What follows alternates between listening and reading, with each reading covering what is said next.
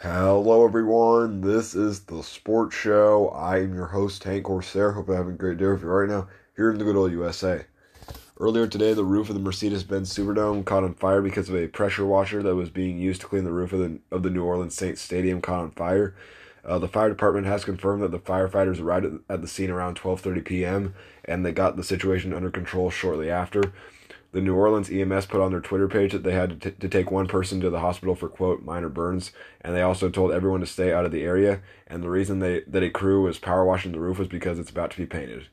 The city's emergency management posted a picture on their Twitter page that showed the firefighters spraying down the roof in the trench, which separates the roof of the Superdome from an outer wall, It would not surprise me if the Saints had to play home games somewhere else for a little bit, which is unfortunate for them. The Superdome is a great venue.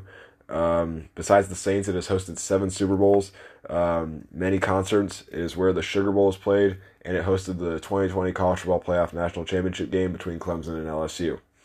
But this is unlikely because the next Saints game at the Superdome is October 3rd against the New York Giants, The Saints haven't played a regular season game at the stadium yet.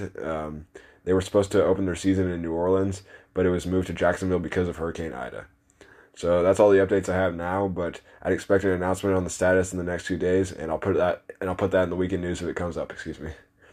I'm Nick Corsair. This has been The Sports Show. I will see you all next time.